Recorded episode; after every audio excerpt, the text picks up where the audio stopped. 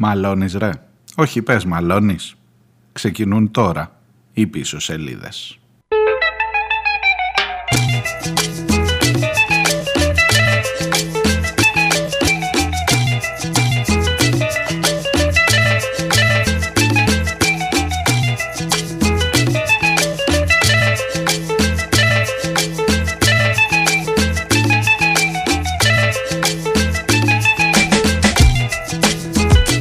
Γεια σας, καλώς ήρθατε. Παρασκευή, τελευταία μέρα της εβδομάδας, 23 ο Σεπτέμβρης.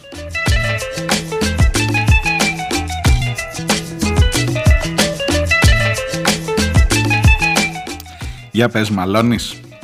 Όχι πες. Παιδιά, αυτή η σκηνή με το Ζήκο μου έχει κάτσει από χθες. Δόθηκε μία απάντηση, πρέπει να σας πω, στο ερώτημα που έβαλα και εγώ εδώ από την εκπομπή μετά την δήλωση, θυμάστε εκείνη τη δήλωση της Δόρας Μπακογιάννη ότι είμαστε σε πόλεμο με τη Ρωσία.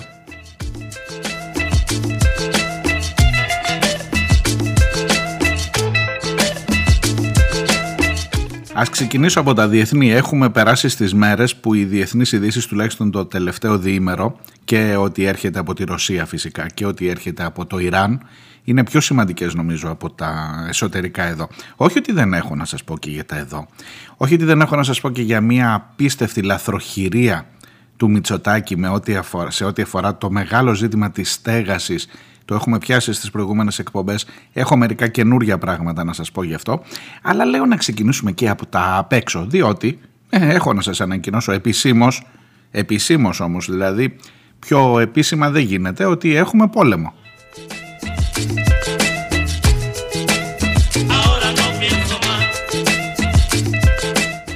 Εμείς καλέ, ποιοι, Ουκρανία-Ρωσία, εμείς έχουμε πόλεμο. Αστειεύεστε, το είπε ο Μητσοτάκης. Λοιπόν, καθίστε να τα πιάσω από την αρχή. Έχουν καλέσει την Δόρα Μπακογιάννη την προηγούμενη εβδομάδα στην τηλεόραση, στον Αντένα, αν δεν κάνω λάθος. Και της λένε τι βλέπετε εδώ τώρα, τι γίνεται με την ακρίβεια και με όλα αυτά, που θα πάει το πράγμα, τι θα κάνει η κυβέρνηση, τι γίνεται αυτά. Και λέει, κοιτάξτε να δείτε τώρα, σε μία περίοδο που έχουμε πόλεμο με τη Ρωσία, καταλαβαίνετε ότι η ακρίβεια είναι φυσιολογικό σε ένα βαθμό, πρέπει να την αντιμετωπίσουμε, είναι πανευρωπαϊκό το πρόβλημα και με αυτόν τον πόλεμο που έχουμε δικαιολογείται και η ακρίβεια. Άμα θες όμως το τραβάω εγώ παραπέρα, και οι υποκλοπές και τα σκάνδαλα και ό,τι γίνεται στην εξεταστική και όλα δικαιολογούνται ότι έχουμε πόλεμο.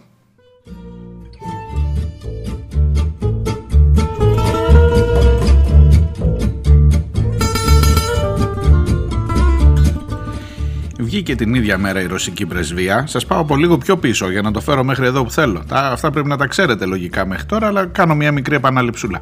Βγήκε η ρωσική πρεσβεία την ίδια μέρα, Παρασκευή, μια εβδομάδα ακριβώς. Και λέει η Ρωσία δεν έχει κηρύξει τον πόλεμο στην Ελλάδα. Και την τρόλαρε φυσικά. Και έλεγα, αν θυμάστε, μέσα σε στην αρχή αυτής της εβδομάδας, ρε παιδί μου, απάντηση θα πάρουμε από την Δόρα. Η Ρωσία είπε δεν έχουμε κηρύξει τον πόλεμο στην Ελλάδα. Η Δόρα επιμένει έχουμε πόλεμο με τη Ρωσία. Υπάρχει ελληνο-ρωσικός πόλεμος αυτή τη στιγμή. Καμία απάντηση δεν ήρθε, τουλάχιστον μέχρι χθες.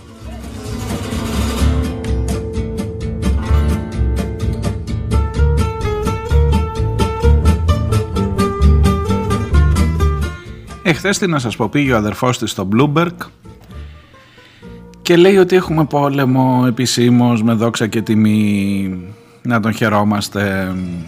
Ναι, ακούστε το σκεπτικό. Τον ρωτούσανε για την Τουρκία και λέει, τώρα που έχουμε πόλεμο με τη Ρωσία, έχουμε σε πρώτο πληθυντικό, δεν μπορεί να ανοίξει κι άλλο μέτωπο. Δηλαδή, αν δεν είχαμε τον πόλεμο με τη Ρωσία, κάτσε τώρα, αυτή η δήλωση έχει...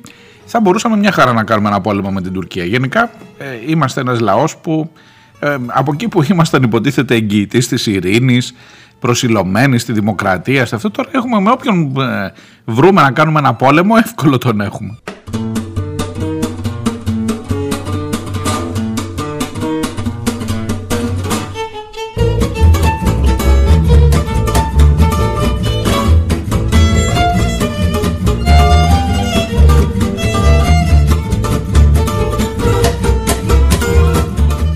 να σας το διαβάσω για να μην νομίζετε ότι τον αδικό. Γιατί πολλές φορές ρέπω προς τον αδικό. Δεν χρειαζόμαστε άλλη πηγή γεωπολιτικής αστάθειας στην Ανατολική Μεσόγειο όταν διεξάγουμε πόλεμο εναντίον της Ρωσίας. Είναι σε εισαγωγικά η δήλωση μεταφρασμένη.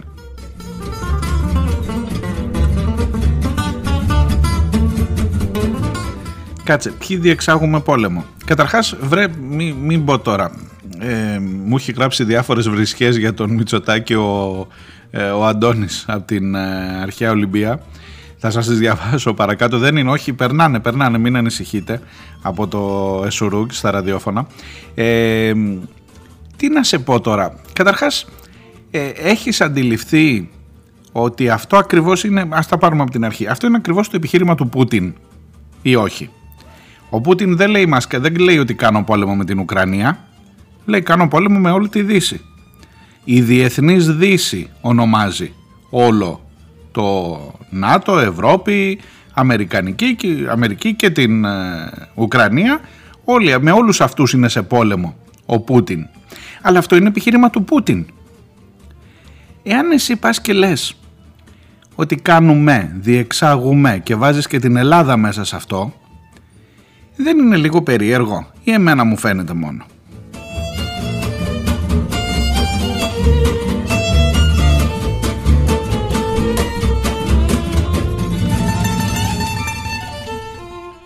Επίσης δικαιώνεις και εμένα που φωνάζω τόσο καιρό και λέω το να στέλνεις 260 εκατομμυρίων όπλα, να είσαι η 8η χώρα παγκοσμίως σε ό,τι αφορά τις δαπάνες. Γιατί αυτό τον πόλεμο ξέρεις να κάνεις τώρα με τη Ρωσία. Πλήρωνε λαουτζίκο να στέλνω όπλα στην Ουκρανία. Άσε που πηγαίνουν στο dark web και λοιπά και διακινούνται στο λαθρεμπόριο όπλων. Αλλά εν πάση περιπτώσει εσύ νομίζεις ότι ενισχύεις την Ουκρανία και χαλάς 260 εκατομμύρια. Δικαιώνεις αυτό που λέω, ότι, ή αυτό που λέει βάλε ας πούμε μια οπτική, ότι εμπλέκεις τη χώρα μέσα την Ελλάδα μέσα στις φλόγες του πολέμου με κάθε τρόπο, ότι γίνεται η χώρα στόχος, και πηγαίνεις στο Bloomberg και λέει διεξάγουμε πόλεμο εναντίον της Ρωσίας.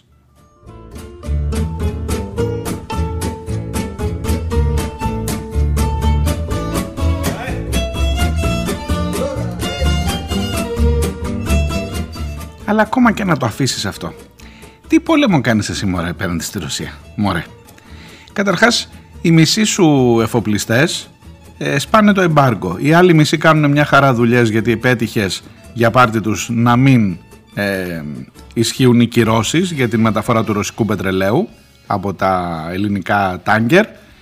Τι πόλεμο κάνεις μωρέ?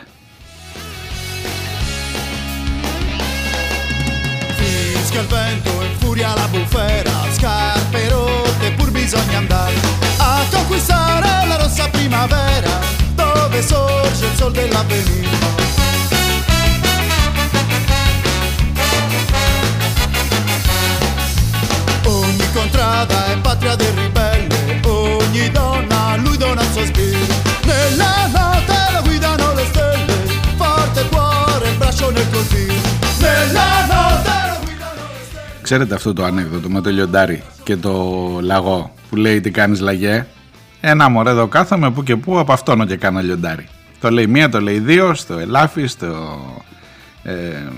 άλογο, ξέρω, στα ζώα που περνάνε. Κάποια στιγμή φτάνει στα αυτιά του λιονταριού. Λέει ο λαγός εκεί που κάθεται, λέει ότι σε απαυτώνει. Περνάει το λιοντάρι μια μέρα, λέει λαγέ τι γίνεται εδώ? Ένα μωρέ μια χαρά εδώ καθόμαστε, λέμε και καμιά από αυτή να περνάει η ώρα. Έτσι ακριβώς είναι το κάνουμε πόλεμο εμείς στη Ρωσία, η Ελλάδα εννοώ.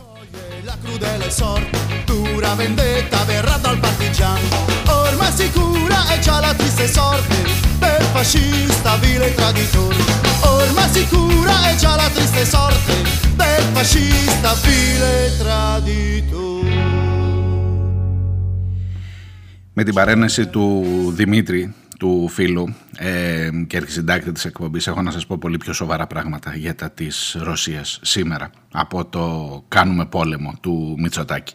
Αλλά δεν μπορώ. Μερικές φορές βλέπεις να γίνεται η πολιτική σκηνή τόσο γελία, που λες ρε παιδί μου, να αυτή τη σκηνή του κάνουμε πόλεμο στη Ρωσία την έχει καταγράψει ο ελληνικός κινηματογράφος πάρα πολύ πιστικά.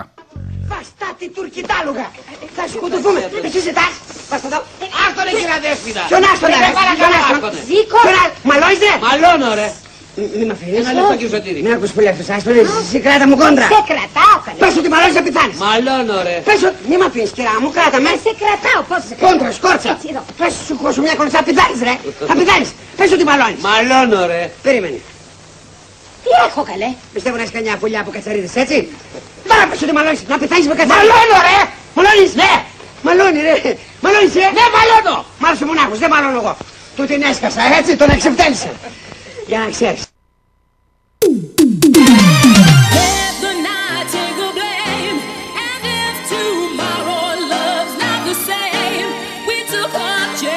Αυτά που λέτε. Λοιπόν, ελάτε να σοβαρευτώ λίγο. Να σας πω ότι αυτά που γίνονται στη Ρωσία, κάτι έλεγα και χθες, αλλά με μαλώνει λίγο ο Δημήτρης εδώ στα μηνύματά του και μου λέει ότι να είμαστε... να έχουμε να συνειδητοποιούμε ότι η πληροφόρηση που έχουμε για τη Ρωσία, για το τι γίνεται τώρα στη Ρωσία, είναι απολύτως μονόπλευρη. Απολύτως μονόπλευρη. Ελάχιστες είναι οι φωνές που τουλάχιστον όχι κατά ανάγκη εκ μέρους της Ρωσίας, αλλά θα σου δώσουν ένα ρεπορτάζ ρε παιδί μου που να έχει λίγο και την άλλη πλευρά, που να λες τι λένε και αυτοί εκεί πέρα. Θα σας πω ένα-δύο παραδείγματα συγκεκριμένα.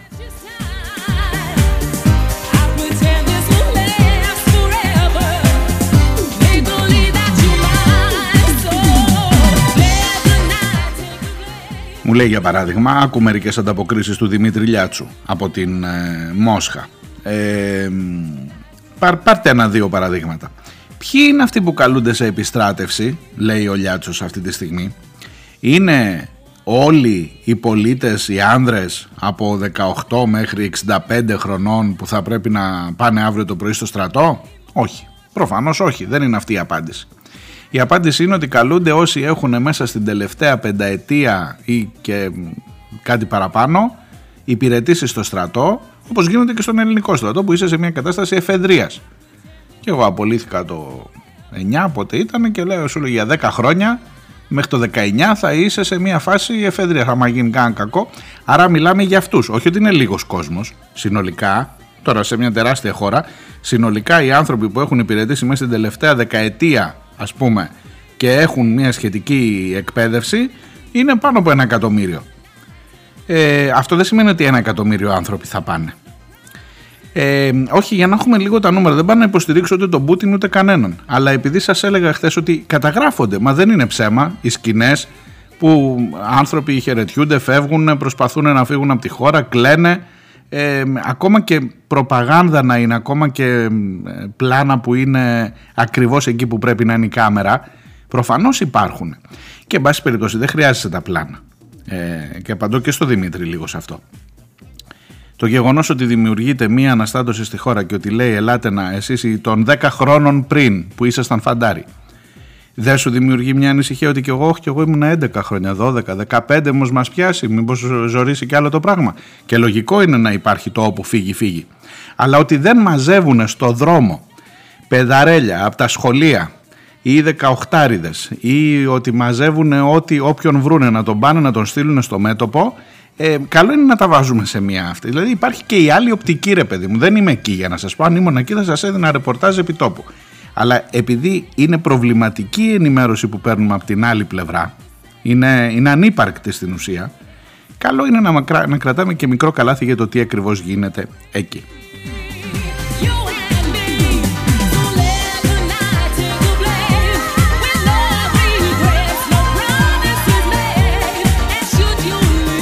Εμένα πάντως και στη χθεσινή μου εκπομπή το βασικό ερώτημα ήταν με αυτούς τους όσους ανθρώπους επιλέγουν να εγκαταλείψουν τη χώρα και είναι πολλοί, ειδικά σε μια τόσο μεγάλη χώρα είναι πολλοί. Θα τους θεωρήσουμε πρόσφυγες, είναι πρόσφυγες ο ανθρωπισμός μας? Εγώ μιλάω για τη δική μου τη χώρα, για τη στάση εδώ των δικών μου ανθρώπων. Θεωρούμε πρόσφυγες, θα δεις στα μάτια ενός Ρώσου που έφυγε από εκεί για να μην πάει στο μέτωπο, θα δεις έναν πρόσφυγα ή θα δεις έναν οπαδό του Πούτιν που καλά να πάθει τώρα αφού δεν αντιστάθηκε στον πόλεμο και τα ήθελε και τα άπαθε και άστον. Θα πληρώνει διόδια αυτός ή δεν θα πληρώνει διόδια, που κάνουμε τη χάρη τη μεγάλη στους Ουκρανούς να μην πληρώνουν διόδια.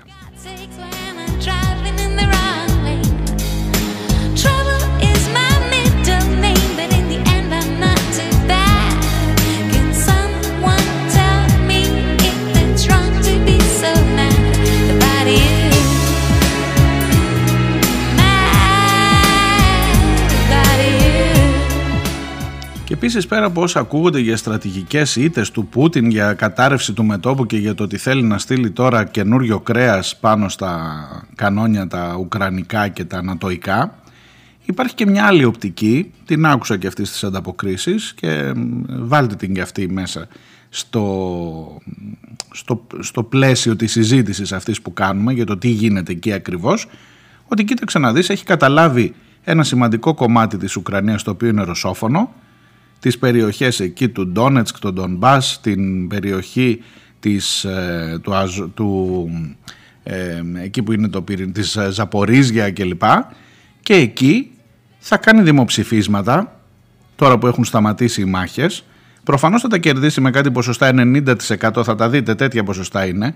Εδώ υπάρχει ένα μεγάλο ερώτημα. Το ΝΑΤΟ είπε ήδη ότι δεν θα αναγνωρίσει τα αποτελέσματα των δημοψηφισμάτων αυτών, όπως δεν αναγνώρισε και της Κρυμαίας εξάλλου, αλλά η Κρυμαία είναι πια ρωσικό έδαφος.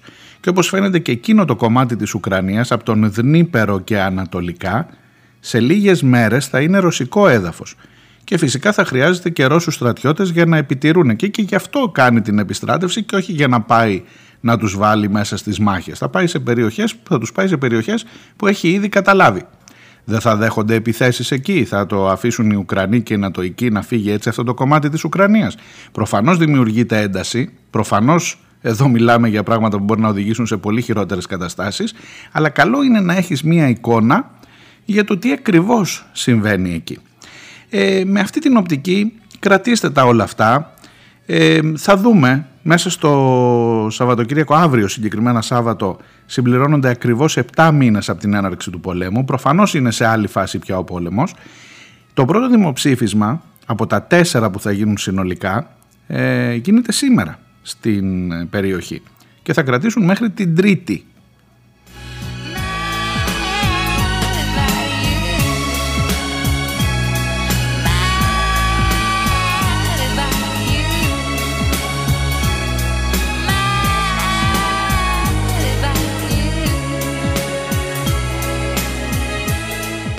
Για να είμαι ακριβής, στις ουκρανικές περιφέρειες Ντονέτσκ, Λουγκάνσκ, Ζαπορίζια και Χερσόνα είναι τα 4 δημοψηφίσματα.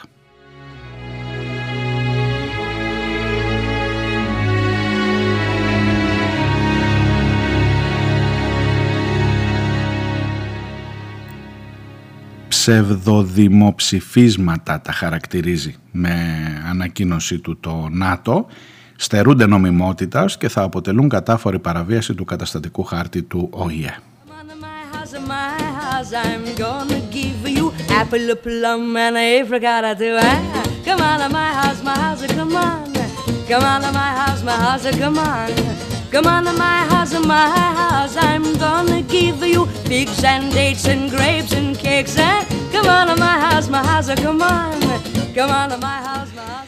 Οι δύο οπτικές των πραγμάτων σε αυτό, προσπαθώ να είμαι όσο γίνεται πιο αντικειμενικός, είναι οι εξής. Αυτές οι περιοχές ήταν έτσι και αλλιώς και πριν ξεκινήσει ο πόλεμος ρωσόφωνες, δέχονταν επίθεση ειδικά από τους ακροδεξιούς της Ουκρανίας και έτσι και αλλιώς επιθυμούσαν να είναι στη Ρωσία. Η άλλη από εκεί πλευρά λέει ότι κοίτα να δεις φίλε μου, αφού έκανες πόλεμο και όσους δεν συμφωνούσαν με το να πάνε στη Ρωσία τους σκότωσες ή τους έδιωξες από εκεί. Και τώρα θα πας να κάνεις ένα δημοψήφισμα όπου μάλλον τέτοια ποσοστά θα βγουν τελικά, 90%. Μάλλον δεν είναι και το πιο αντικειμενικό ή πιο αντικειμενικό. Ακόμα και αν υπήρχαν δηλαδή κάποιοι θύλακες διαφωνίας μέσα στις ρωσόφωνες περιοχές, τους έχεις πια καταστρέψει. Οπότε το δημοψήφισμα πλέον δεν μπορεί να είναι έγκυρο ή δεν μπορεί να είναι, πώς να σου το πω, αντικειμενικό. Κρατήστε και τα δύο αυτά δίπλα-δίπλα. Δεν χρειάζεται να είναι το ένα σωστό και το άλλο λάθος. Κρατήστε τα δίπλα-δίπλα. Αλλά δείτε και την υπαρκτή πολιτική. Δείτε ότι η Κρυμαία με αυτόν τον τρόπο έγινε ρωσική και από ό,τι φαίνεται θα οδηγηθούμε σε αυτή τη λύση και εκεί. Χάνει ο Πούτιν από όλο αυτό? Μάλλον δεν χάνει. Μάλλον κερδίζει και από τις κυρώσεις που του επιβάλλουμε, γιατί αυξάνεται η τιμή του φυσικού αερίου που το πουλάει αλλού και όχι στην Ευρώπη. Μάλλον εσύ θα χάσεις σίγουρα το χειμώνα που θα παγώσεις. Και μέσα σε όλο αυτό το σκηνικό έχεις και το Μητσοτάκη να λέει εγώ κάνω πόλεμο στη Ρωσία. Κάντε ρε, φύγε από εδώ.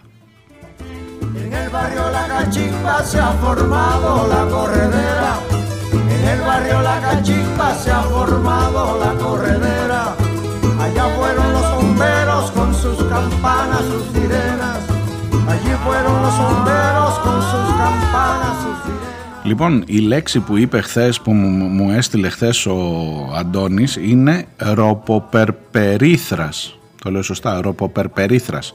Δεν τη διάβασα γιατί με ευνηδίασε λίγο, το είχα δει αλλά έπρεπε να το ψάξω, δεν είχα προλάβει. Και λέω άσε μην πω καμιά χοντρά. Λοιπόν, ακούστε τι είναι. Είναι, λέει, αυτός που έτσι και μιλήσει εκτός γραπτού κειμένου λέει σαχλαμάρες. Δηλαδή είναι μια τρισύνθετη λέξη, ρόπος, φτηνοπράγματα και πέρπερος, φλιαρία, ροποπερπερίθρας, σύνθετη, όχι τρισύνθετη λέξη, και είναι από αυτές τις βρισχές των αρχαίων Ελλήνων. Αυτές τις περιλαμβάνει το Εσουρού, όχι, ελπίζω το ροποπερπερίθρας να μην δημιουργεί προβλήματα, κύριε εκεί του Εσουρού. Εν πάση περιπτώσει είναι αυτός που όποτε μιλάει λέει βλακίες. Εντάξει.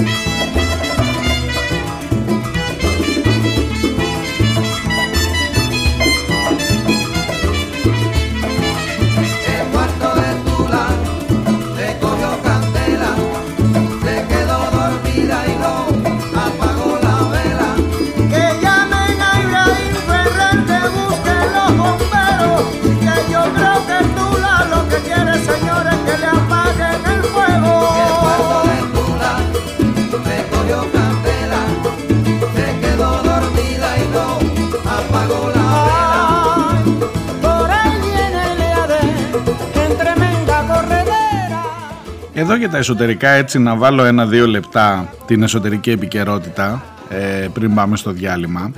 Να σας πω ότι στην Εξεταστική Επιτροπή οι μεθοδεύσεις της Νέας Δημοκρατίας είναι τόσο προφανείς, τόσο προκλητικές. Είναι αυτό ακριβώς που ήξερες από την αρχή, ότι με το να κάνεις Εξεταστική Επιτροπή τίποτα καινούριο.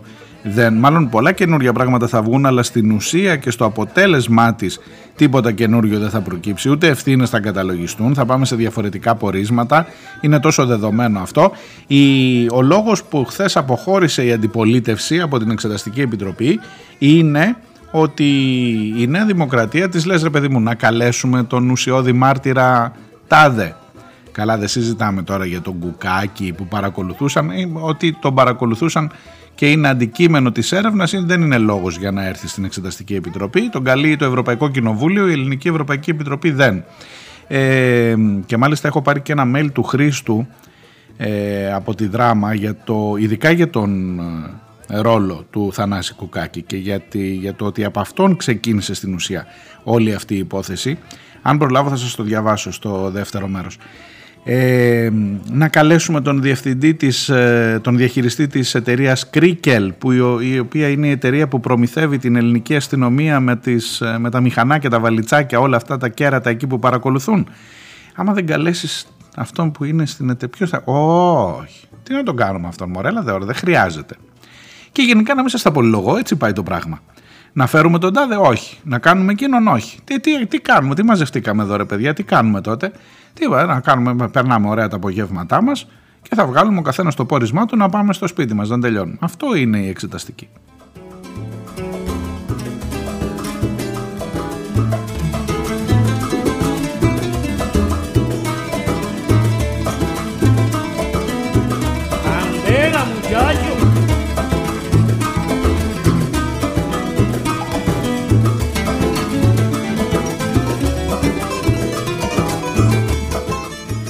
διάλειμμα για λίγο και έρχομαι να πούμε και τα υπόλοιπα.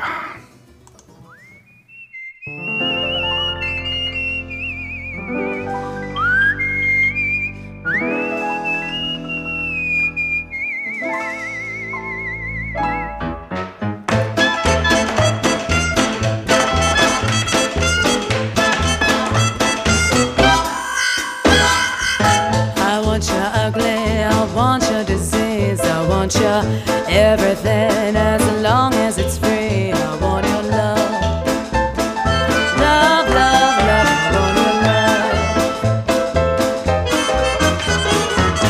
I want the drama and the touch of your hand. I want your leather-studded kissing in the sand. I want your love, love, love, love. I want your love. You know that I want you. You know that I need you. I want you bad, bad, oh bad. I want your love, I want your revenge. You and me could write a bad romance. I want your love and all your lovers' revenge. You and me could write a bad romance. Oh, oh, oh, oh, oh, caught in a bad romance. Oh.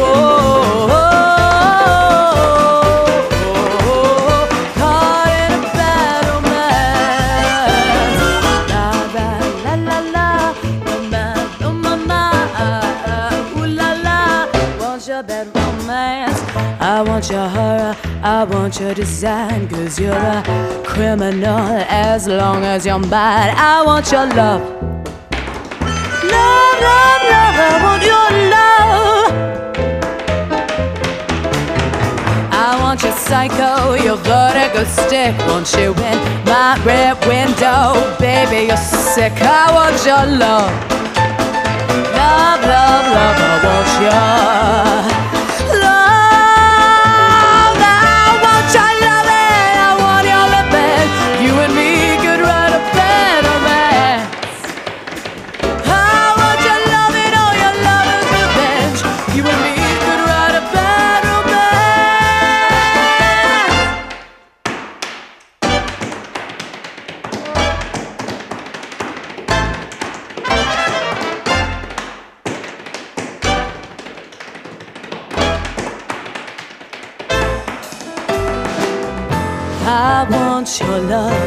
I want your your revenge, I want your love. I don't wanna be friends. Je veux ton amour et je veux te revoir. Je veux ton amour. I don't want to be friends. I don't wanna be friends. I don't wanna be friends. Want your bad romance.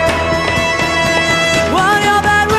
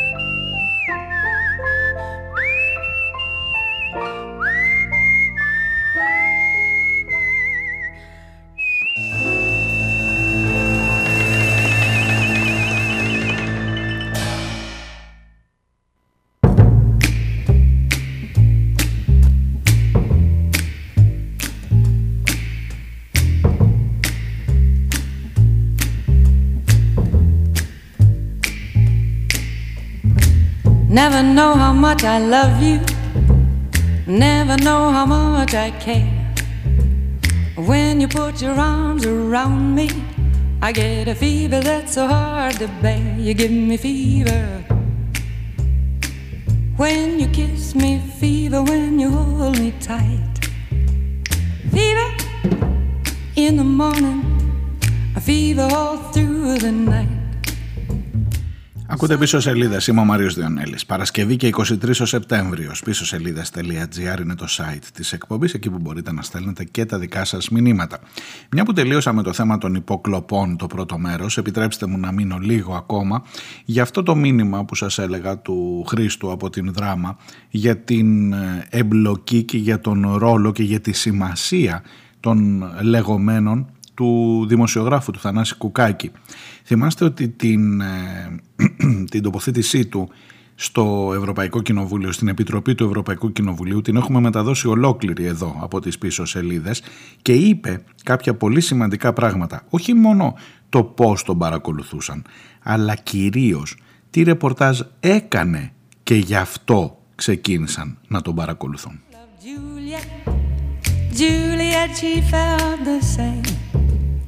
When he put his arms around her, he said, Julie, baby, you're my flame, thou givest fever.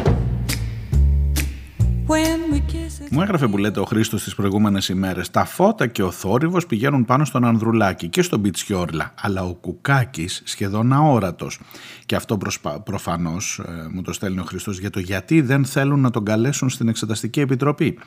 Και αν δεν έβγαινε στο φως το όνομα του Ανδρουλάκη, ο Κουκάκης θα εξατμιζόταν ως μη γενόμενος. Οι 4 μήνες που μεσολάβησαν από τις καταγγελίες του το αποδεικνύουν.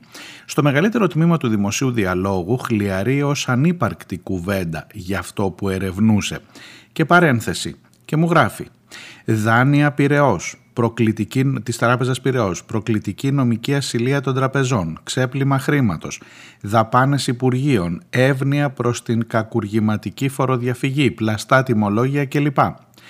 Περνάνε κυριολεκτικά στον ντούκου, καθώς σηκώνει-σκώνει η αναγκαία αλλά όχι της ίδιας βαρύτητας κουβέντα για τον Ανδρουλάκη, για τις εκλογές στο Κινάλ, για τον Πιτσιόρλα και για το Ταϊπεδ.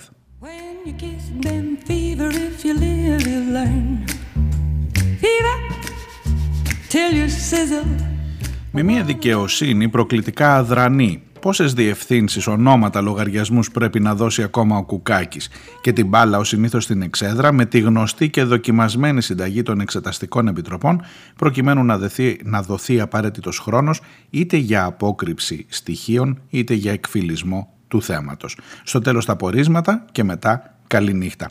Η μόνη περίπτωση να ανατραπεί αυτό το σκηνικό είναι μόνο αν αποκαλυφθούν και άλλα ονόματα. Like the legend of the Phoenix, all ends with the beginning. What keeps that planet spinning? Και τελειώνει το μήνυμά του αυτό ο Χρήστος, μου λέει καθόλου απίθανο πάντως στο τέλος, μετά το τέλος της εξεταστικής, να κληθούν από κάποιον ανακριτή εισαγγελέα, να λογοδοτήσουν κιόλας οι δημοσιογράφοι, όπως ο Κουκάκης και η Ελίζα Τριανταφύλου, ο Σταύρος Μαλιχούδης, όπως έγινε με την Νοβάρτις. Μπορεί να τους απαγγελθεί και καμιά κατηγορία για συκοφάντηση, ψευδείς ειδήσεις, κάτι θα βρεθεί, δεν μπορεί.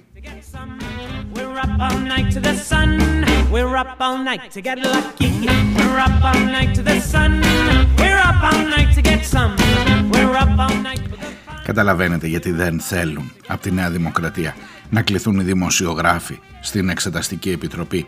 Και επίσης καλό θα ήταν να καταλάβετε, επειδή πολλά λέμε για τους δημοσιογράφους, το λέω συχνά αυτό, ότι όταν λες να εσύ είσαι δημοσιογράφη και σου ζητήσω να πεις, πες μου ρε παιδί μου 20, βάλε μου στη σειρά 20 ονόματα, μετά τα 15 θα αρχίσεις να ζορίζεσαι. Ενώ είναι 20.000 τουλάχιστον πριν ανοίξει το μητρό της ΕΣΕΑ και μπουν και τα παιδιά από τα site, ήμασταν 20.000 στο μητρό της ΕΣΕΑ και εσύ ξέρεις 20 να πεις. Ενώ τον Κουκάκη, την Ελίζα Τριανταφύλου, τον Σταύρο Μαλιχούδη δεν είναι πρώτα ονόματα, δεν τους ήξερες, δεν τους έβλεπες, δεν είναι Χατζηνικολάου, δεν είναι Ευαγγελάτος, δεν είναι, τώρα μην αρχίσω να λέω. Αλλά υπάρχουν και αυτοί ρεσί, υπάρχουν και αυτοί που κάνουν δουλειά από κάτω, ρεπορτάζ κανονικό, και που την ώρα την κρίσιμη, ενώ έχουν τα στοιχεία, δεν τους καλούν. Στο τέλος, καλά λέει ο Χριστός, θα βρεθούν και κατηγορούμενοι.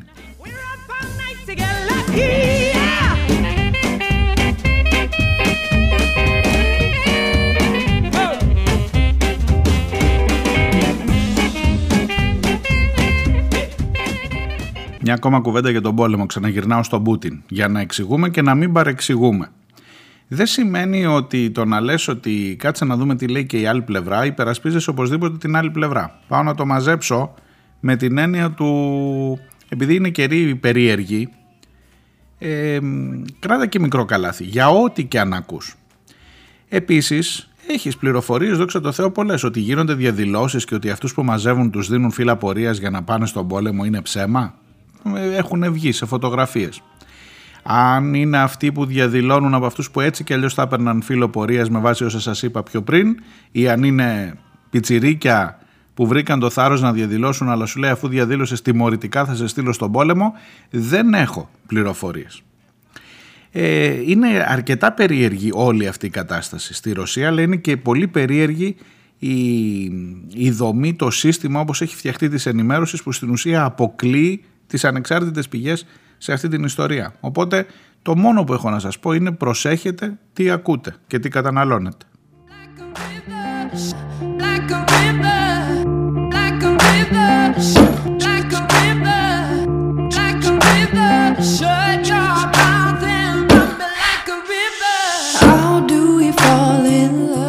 Ελάτε να έρθω εδώ στα δικά μας λίγο. Έχω μία φοβερή, έτσι μία εξοργιστική λαθροχειρία του Μητσοτάκη προσωπικά για το θέμα της στέγης, που το συζητούσαμε τις προηγούμενες ημέρες και πήρα και πολλά μηνύματα δικά σας και βάλατε διαφορετικές οπτικές. Κρατήστε άλλη μία. Κρατήστε μία, πώς να το πω, μία εξοργιστική και μάλλον προσβλητική για την νοημοσύνη μας διάσταση που έχει αυτό το θέμα. Μέσα στις εξαγγελίες που έκανε ο Μητσοτάκης από τη ΔΕΘ και τις οποίες εξειδίκευσε την επόμενη μέρα ή μετά από μια-δυο μέρες ο Χατζηδάκης, ο Υπουργός Εργασίας, σε σχέση με το θέμα της στέγασης και με το αν θα δοθούν φτηνά σπίτια ιδιαίτερα σε ευάλωτες ομάδες του πληθυσμού, σε νέους ανθρώπους, ένα τεράστιο ζήτημα, υπάρχουν και τα σπίτια του προγράμματος Εστία. Μια μικρή αναδρομή. Τι είναι το Εστία? Το Εστία φτιάχτηκε το 2015 από την Ύπατη Αρμοστία του ΟΗΕ για τους πρόσφυγες. Ήμασταν σε κυβέρνηση ΣΥΡΙΖΑ. Είχαμε το μεγάλο κύμα φυσικά το προσφυγικό του 2015 και εκεί πάνω δόθηκαν χρήματα από την Ύπατη Αρμοστία του ΟΗΕ ώστε να νοικιάζονται σπίτια σε 21 πόλεις της Ελλάδας, τα οποία θα διατίθενται δωρεάν για την φιλοξενία προσφύγων ή ετούντων άσυλο που έχουν κάποιες συγκεκριμένες προϋποθέσεις, ώστε μέχρι να αποκτήσουν τα ταξιδιωτικά τους έγγραφα να μπορούν να εντάσσονται, να μην είναι κλεισμένοι μέσα σε κάμπ και σε προαναχωρησιακά κέντρα, αλλά να εντάσσονται μέσα στην κοινωνία. Και πήγε εξαιρετικά αυτό το πρόγραμμα, γιατί βρέθηκαν πάνω από 70.000 άνθρωποι να ζουν σε αυτές τις 21 πόλεις με αυτόν τον τρόπο, να πηγαίνουν τα παιδιά τους σχολεία. Σας μιλώ εκ πείρας, έχουν και με μια φοβερή, δηλαδή αυτή η εικόνα που βλέπεις για το προσφυγικό, για τους ανθρώπους που είναι σε εξαθλίωση, που βλέπεις ότι υπάρχουν προβλήματα, εντάσεις κλπ. Με ένα μαγικό τρόπο, όταν τους έδωσες, και ήταν ένα πραγματικά εξαιρετικό πρόγραμμα της Ύπατης Αρμοστίας, όταν τους έδωσες τη δυνατότητα να έχουν ένα σπίτι, να έχουν ένα μικρό εισόδημα, βεβαίως με χρήματα ευρωπαϊκά, εν πάση περιπτώσει του ΟΗΕ, και να μπορούν να μπουν, μέχρι και κάποιοι από αυτούς βρήκαν και δουλειά, τα παιδιά τους πήγαν σχολείο στα δικά μας σχολεία και ήταν μια χαρά και φιλοξενήθηκαν υπέροχα, και σας μιλάω εκ πείρας, στο δικό μου το σχολείο, στο σχολείο των δικών μου παιδιών είχαμε παιδιά προσφυγάκια και δεν υπήρξε και το παραμικρό πρόβλημα, και πολύ περισσότερο μπορώ να σας πω ότι υπήρξαν και θετικές συνέπειες από αυτό. Μην το αναλύσω πολύ τώρα, το να μπαίνουν, να βλέπουν και άλλους πολιτισμούς, άλλα παιδιά, να γνωρίζεις λίγο, αν και οι δάσκαλοι έχουν τη διάθεση να μπουν λίγο σε αυτό και να εκμεταλλευτούν μια κατάσταση για να διδάξουν και τα προσφυγάκια και τα δικά μας τα παιδιά ζητήματα όπως η αλληλεγγύη, η κατανόηση. Τέλος πάντων, κλείνω την παρένθεση. Υπήρχε ένα πρόγραμμα το οποίο πήγε πάρα πολύ καλά.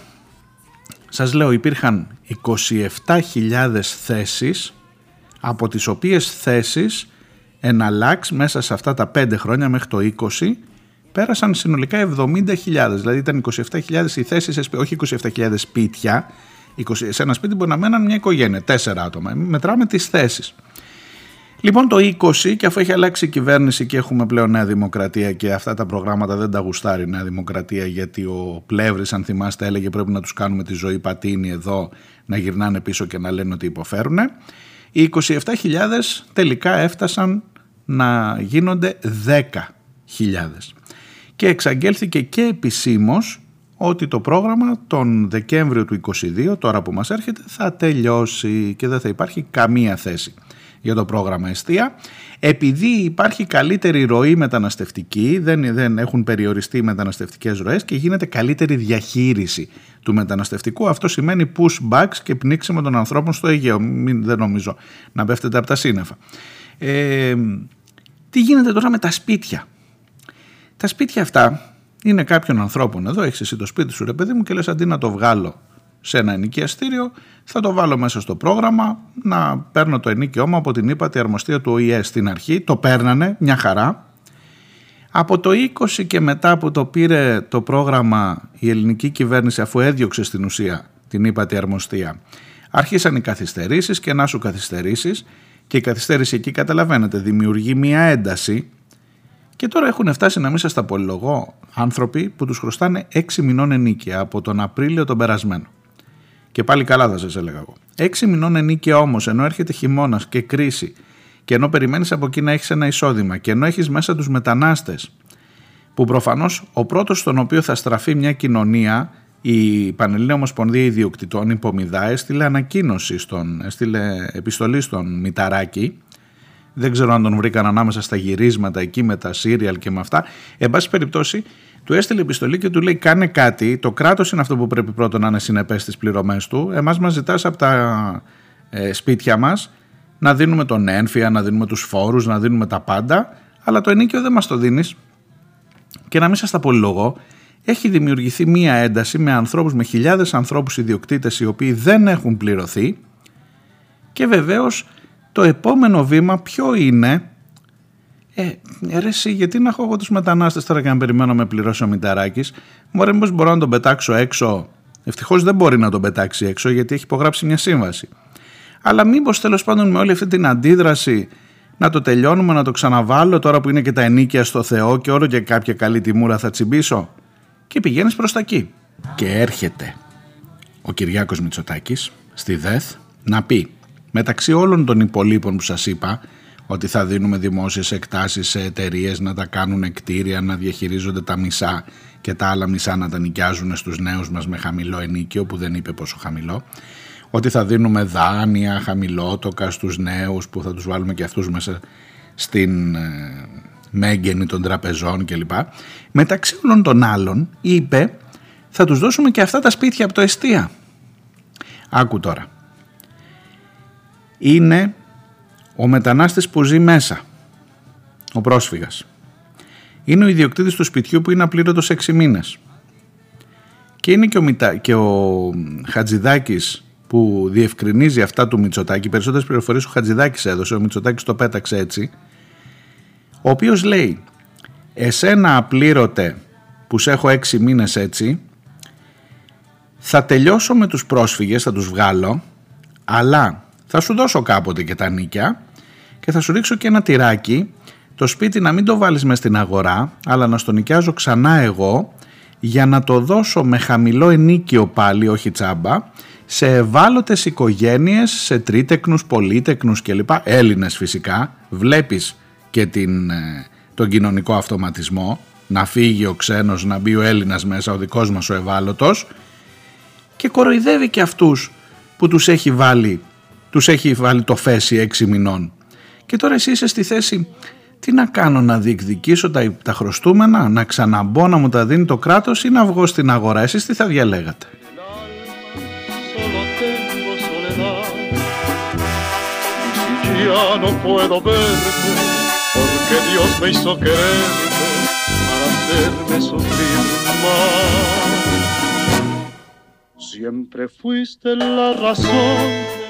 Αυτό εντωμεταξύ το έχει ξανακάνει ο Μητσοτάκης με τα σπίτια του Εστία. Αυτές τις μέρες, την Τρίτη που μας έρχεται, συμπληρώνεται ένας χρόνος από το σεισμό στο Αρκαλοχώρι, 27 Σεπτεμβρίου. Στις 28 που είχε έρθει κατευθείαν από τα ηλίσια πεδία που υπέγραφε για τις φρεγάτες, μέσα στα μέτρα που είπε για την ανακούφιση των σεισμοπλήκτων για το πού να τους βάλουμε ήταν πάλι το πρόγραμμα Εστία. Και τότε πάλι σας έλεγα ότι είναι βρώμικο αυτό να λες ότι εκεί που υπάρχουν οι πρόσφυγες εγώ έχω να αντιπροτείνω στην κοινωνία, να δημιουργήσω έναν κοινωνικό αυτοματισμό που θα λέει πρόσφυγας ή σεισμόπληκτος, πρόσφυγας ή δικός μας ευάλωτος τρίτεκνος πολύτεκνος. Αυτό σας θυμίζει νομίζω κάτι. Εκείνο το για τους Έλληνες δεν κάνετε τίποτα και όλο για τους πρόσφυγες και για τους ξένους κλπ. Δουλεύει το συστηματάκι, δουλεύει από κάτω υπογείως αυτή η φιλοσοφία, έτσι. Και όσο δουλεύει αυτή η φιλοσοφία πηγαίνει και όλο το σύστημα προς τα δεξιά. Εδώ σας είπα προχθές, έφτασε ο Τσίπρας να λέει να τους πάμε υποχρεωτικά στα χωράφια. Ακόμα δεν έχει βγει κανείς να κάνει ανασκευαστική δήλωση και την ανασκευάσει αφού αυτό πιστεύει πραγματικά. Και υπάρχουν και οι ΣΥΡΙΖΕ που δεν έχουν καταλάβει ακόμα γιατί αυτό είναι βαθύτατα συντηρητικό δεξιό, να μην σας πω ακροδεξιός φιλοσοφία. Το να πεις ότι θα πας να δουλέψεις εκεί που έχω εγώ ανάγκες, αν θέλεις να μείνεις εδώ και να μην σε απελάσω. Και όπως βλέπετε όλο το συστηματάκι πηγαίνει προς τα δεξιά και πιο δεξιά και πιο δεξιά μέχρι να βρεις τείχο, κασιδιάριδες κλπ. Ή να πέσει σε κάνα μαχαίρι πάνω.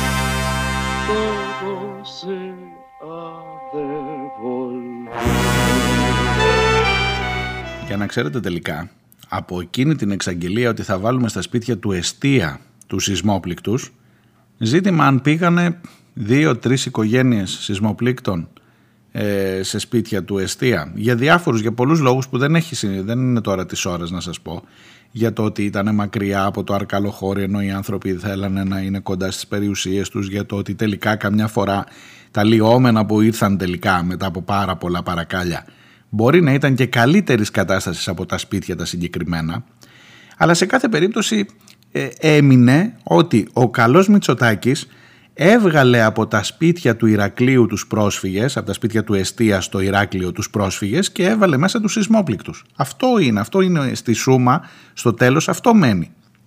Άλλο που είναι ψέμα. Τώρα ο καλός Μητσοτάκης θα τελειώσει εντελώς το πρόγραμμα, με κάποιο τρόπο θα εξαφανιστούν οι πρόσφυγες, θα τους κάνουμε όλους pushback, δεν θα υπάρχει τίποτα και σε αυτά τα σπίτια που τους έχει απλήρωτους τους ιδιοκτήτες θα τους πληρώσει και θα βάλει μέσα Έλληνες ευάλωτους. Υπέροχο. Όχι υπέροχο, ψηφίστε τον. Κάνει και πόλεμο με τη Ρωσία.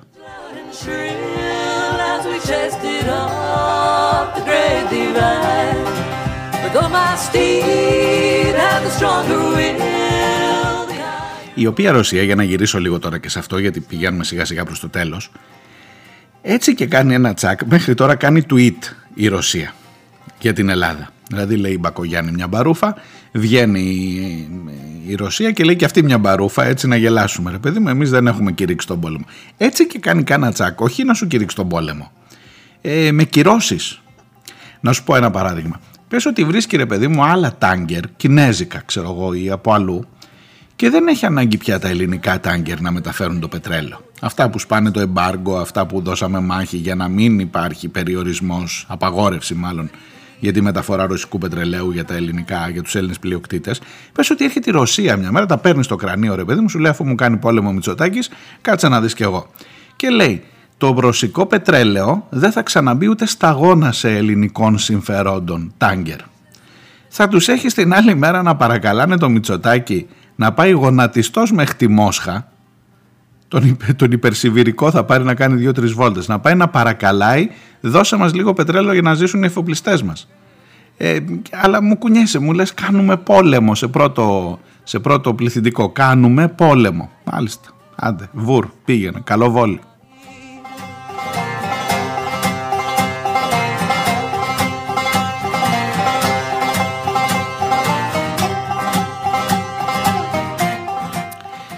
Υπάρχει ένα θέμα και με αυτό θα κλείσω για σήμερα που σας έλεγα όλη την εβδομάδα ότι έχω πάρει αρκετά ζητήματα, ήταν εκείνο το θέμα με την ψυχιατρικοποίηση του αστυνομικού δελτίου.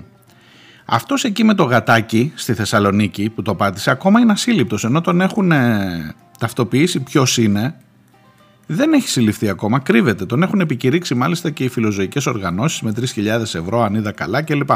Από εκεί ξεκίνησα, από μια φράση που είπα «Ποιος ξέρει τι κρύβει στην ψυχή του ο καθένας και τι σκοτάδια κουβαλάει». Με μάλωσε ο φίλος ο αφελής που μου λέει «Δεν σημαίνει ότι όποιος εγκληματεί είναι τρελός και άρα πρέπει να είμαστε πιο προσεκτικοί με αυτά τα ζητήματα». Και διαβάζοντας αυτό το μήνυμα μετά πήρα και άλλες δικές σας παρεμβάσεις σε αυτό το θέμα που έχουν ενδιαφέρον και θα σας πω εξ αρχής ότι δηλώνω εντελώς απολύτως μη ειδικός.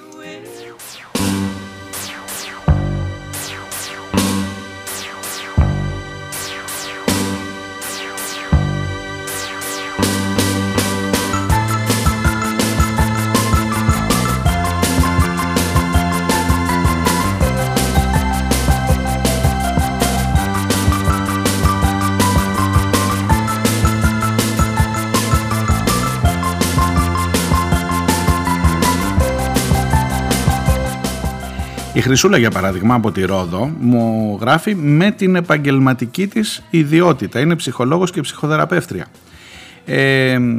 Σχετικά μου λέει με το μήνυμα του αφελή. Αρχικά χρειάζεται να γνωρίζουμε τι εννοεί ο καθένας όταν αναφέρεται στον όρο ψυχική υγεία, ψυχικά ασθενής. Το βέβαιο είναι ότι υπάρχει μεγάλη παρανόηση. Το κεφάλαιο ψυχική υγεία δεν κινείται σε δίπολο ή είναι κάποιος τρελός ή είναι υγιής. Υπάρχει μεγάλο εύρος ως προς τις διαγνώσεις και ως προς την αντιμετώπιση τους. Δεν είναι όλοι οι ψυχικά ασθενείς επιθετικοί ή αυτοκαταστροφικοί. Αυτό μου έλεγε προφανώς και ο αφελής. Όμως όσοι είναι κακοποιητικοί προς ένα ζωντανό πλάσμα, σωματικά, λεκτικά, ψυχολογικά, δεν υπάρχει περίπτωση να μην κουβαλούν εύθραυστο ψυχικό υπόβαθρο. Άρα σε αυτό διαφωνεί με το αρχικό μήνυμα η Χρυσούλα. Ένιωσα την ανάγκη να στο γράψω αυτό γιατί νιώθω ότι αυτό το θέμα των ταμπέλων είναι παγίδα. Αν εντάξουμε την βία μέσα σε μία διάγνωση, είναι σαν να αφαιρούμε την ευθύνη αυτού που την ασκεί. Εκεί την πατάνε και πολλά θύματα που δικαιολογούν τους κακοποιητές τους. Άρρωστος είναι, θα αλλάξει κλπ. Ή εκεί είναι πάλι που τους δικαιολογούν και λένε άρρωστος είναι, τι να κάνω. Όχι, η βία ενέχει ένα μη υγιές ψυχικό υπόβαθρο, αλλά και την ευθύνη του θήτη. Και καμία ταμπέλα δεν την μειώνει.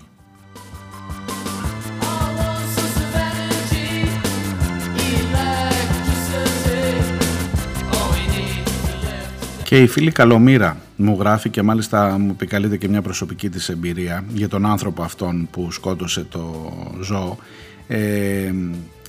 Βλέπω μια πρώτη ανάγνωση, λέει, την έλλειψη ενσυναίσθησης, στοιχείο της φύσης μας που μας επιτρέπει να καταλαβαίνουμε τα συναισθήματα του άλλου. Η έλλειψη ενσυναίσθησης οδηγεί τους ανθρώπους σε πράξεις που δεν συμφωνούν με την ηθική όπως την έχουμε ορίσει σαν είδος, ακριβώς επειδή δεν συλλαμβάνουν καθόλου πως το άλλο πλάσμα που πληγώνουν νιώθει πόνο, αγωνία, απελπισία. Το θέμα άρα είναι πως το τσουβάλιασμα και κατ' επέκταση ο στιγματισμός που προκύπτει επειδή δεν έχουμε μάθει να διαχωρίζουμε τον ψυχικά ασθενή που του λέει πράγματα το μυαλό του και βασανίζεται ο ίδιος από τον ψυχικά ασθενή που βασανίζει τους άλλους. Και φυσικά δεν έχουμε εκπαιδευτεί για τις ψυχικές ασθένειες, πως αρκετές θεραπεύονται και οι άνθρωποι που τις έχουν μπορούν με την κατάλληλη αγωγή να είναι πλήρως λειτουργικοί. Υπάρχουν και κάποιοι μη λειτουργικοί, κάποιοι με πιο βαριές παθήσεις που είναι επικίνδυνοι για τον εαυτό τους και για το κοινωνικό σύνολο.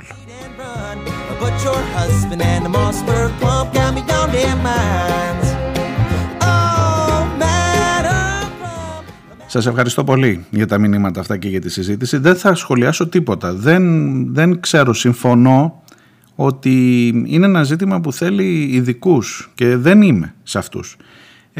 Καταθέτω την μία άποψη δίπλα στην άλλη και ας βγάλουμε συμπεράσματα.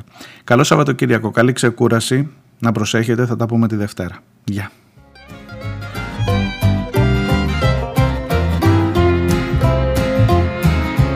Got on good like I knew she would, and weeks had come to pass.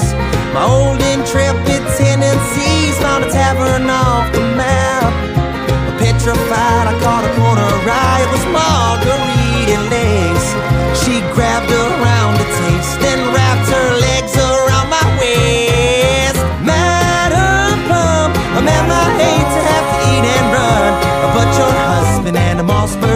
got me on their minds.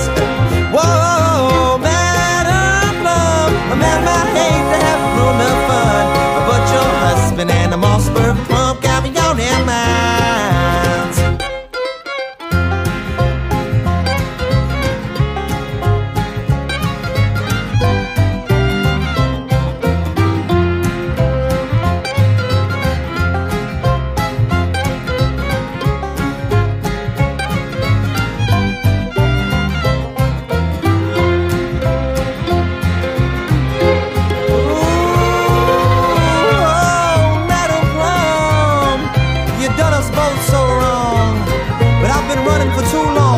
Frankly, I'm tired.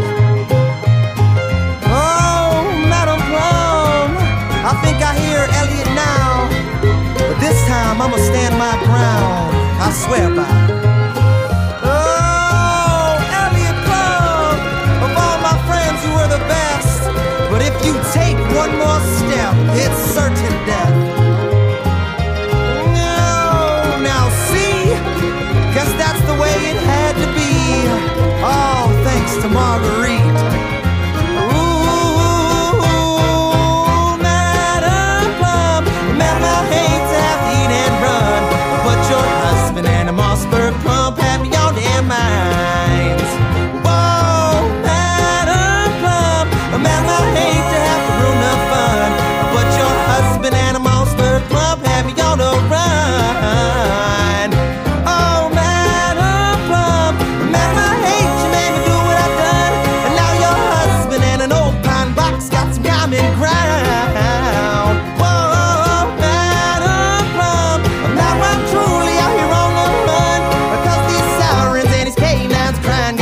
And gun, yeah.